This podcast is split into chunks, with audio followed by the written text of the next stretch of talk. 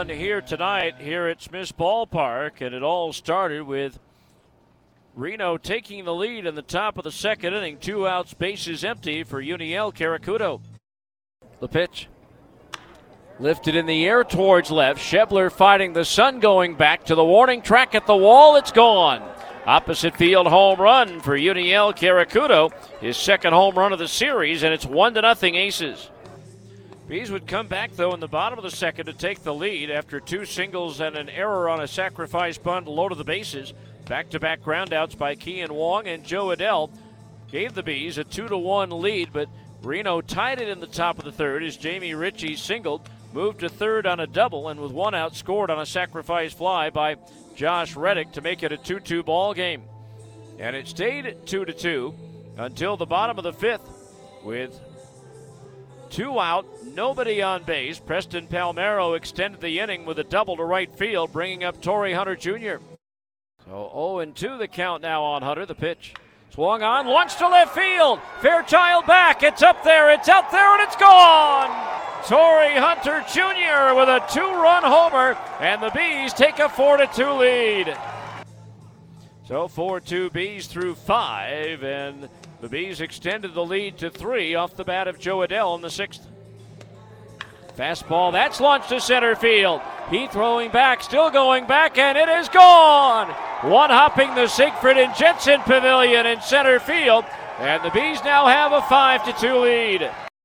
They held that lead until the eighth inning when Harrison Wenson singled. Kean Wong followed with a base hit, setting the table for Jo Adell. Swung on and crushed to deep left field. That one's way out of here. One hopping the concession stand at the 474 mark. It's a three run homer for Jo Adell, and the Bees have broken it open. They lead it 8 to 2. Well, it looked like they had broken it open, but in the ninth inning, Stuart Fairchild walked with one out. Rene Martinez was hit by a pitch. Jamie Ritchie grounded a double down the left field line, scoring Fairchild to make it an 8 to 3 ball game. Runners at second and third, one out. Nick Heath sent a fly ball into left center field. Scott Schebler on the run got there, but the ball popped out of his glove.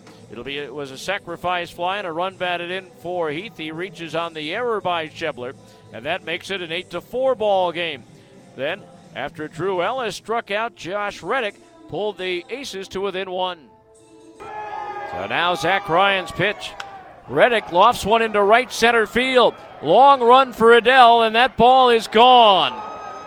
It is a three run homer for Josh Reddick, and now we have a one run game. Eight to seven in favor of the Bees. Well, that lead didn't last as Domingo Leyba was next. Now Ryan ready, the 0 2. That's hit in the air to right field. Adell going back at the warning track. It's gone, and we're tied. Unbelievable.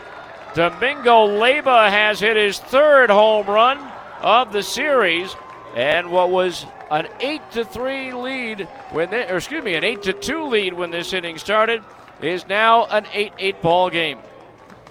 And uh, Reno got first chance to break the tie with Christian Lopes at second base. Stuart Fairchild led off the tenth.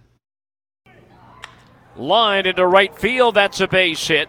Lopes to third being waved on home. Adell's throw will go into second base, and Reno takes the lead 9 to 8. But Zach Ryan kept the Aces off the boards, and it was only a one run Reno lead going to the bottom of the 10th.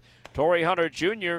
started the inning at second base, and it only took one pitch for Harrison Wenson to end it. Mantiply's pitch, no sign of a bunt, and Wenson launches one to left center field. Long run for Heath going back. It's up there, it's out there, it's gone! Game's over, Bees win! Harrison Wenson with his first AAA extra base hits, and it's a game winning two run homer. How about that? And so Harrison Wenson with the game winner. Salt Lake takes it by a final score of 10 to 9.